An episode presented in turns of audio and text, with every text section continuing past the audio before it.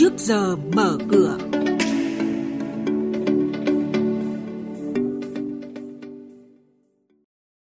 Thưa quý vị và các bạn, chuyên mục trước giờ mở cửa có những thông tin đáng chú ý sau. Vốn FDI từ Nhật sẽ tăng tốc. Thời điểm quan trọng để các ngân hàng tăng vốn. Bộ Xây dựng thoái toàn bộ vốn nhà nước tại Tổng công ty IDICO và thông tin nhận định thị trường hàng hóa thế giới. Ngay sau đây, các biên tập viên Hà Nho và Xuân Lan sẽ thông tin chi tiết. Vâng thưa quý vị và các bạn, Nhật Bản đang đứng thứ hai trong 136 quốc gia và lãnh thổ đầu tư vào Việt Nam. Theo Cục Đầu tư nước ngoài Bộ Kế hoạch và Đầu tư, tích lũy đến hết tháng 9, Nhật Bản có 4.595 dự án đầu tư còn hiệu lực tại Việt Nam, với tổng vốn đầu tư đăng ký 59,87 tỷ đô la. Riêng trong 9 tháng qua đã có 209 dự án đầu tư mới của Nhật Bản, 100 dự án tăng vốn và 448 lượt góp vốn mua cổ phần với tổng vốn đầu tư là 1,73 tỷ đô la Mỹ. Theo đánh giá của các chuyên gia, tăng vốn ở thời điểm này là rất quan trọng đối với các ngân hàng. Tiến sĩ Đinh Thế Hiển, Viện trưởng Viện Nghiên cứu Tin học và Kinh tế ứng dụng, nhận định hệ thống ngân hàng nói về quy mô thì lớn, nhưng thực lực vốn chủ sở hữu còn thấp so với vai trò và nhu cầu vốn của nền kinh tế. Các ngân hàng nhiều khi phải tăng lãi suất để cạnh tranh nhau, hút vốn, làm cho rủi ro của ngân hàng tăng cao – Do vậy, việc tăng vốn của ngân hàng là cần thiết để đảm bảo sức mạnh của hệ thống ngân hàng trong việc kinh doanh vốn.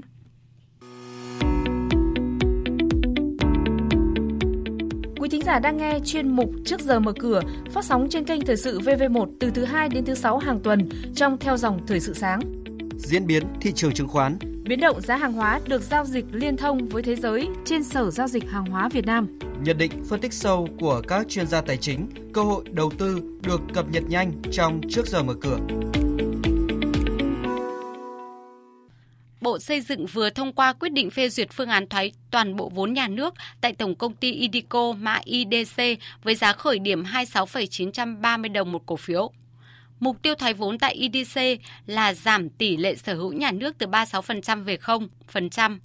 Doanh nghiệp phải thoái vốn trước ngày 30 tháng 11 năm nay. Nếu không hoàn thành thoái vốn thì hoàn thành chuyển giao về Tổng Công ty Đầu tư và Kinh doanh vốn nhà nước SCIC trước ngày 31 tháng 12 năm nay.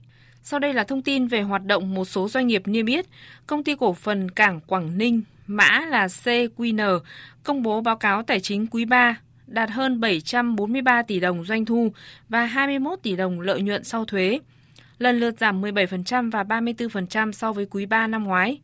Lũy kế 9 tháng qua, doanh thu hơn 1.433 tỷ đồng, giảm 186% so với cùng kỳ năm ngoái.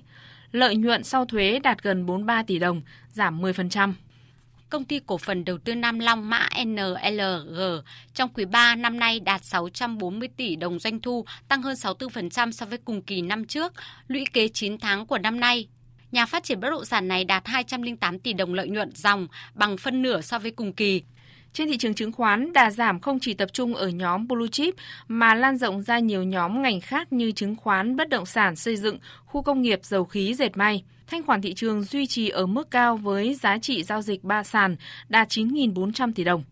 Đóng cửa phiên giao dịch, chỉ số VN Index giảm 5,39 điểm xuống 939,03 điểm, HNX Index giảm 0,25% xuống 139,98 điểm, trong khi Upcom Index tăng 0,06% lên 63,75 điểm.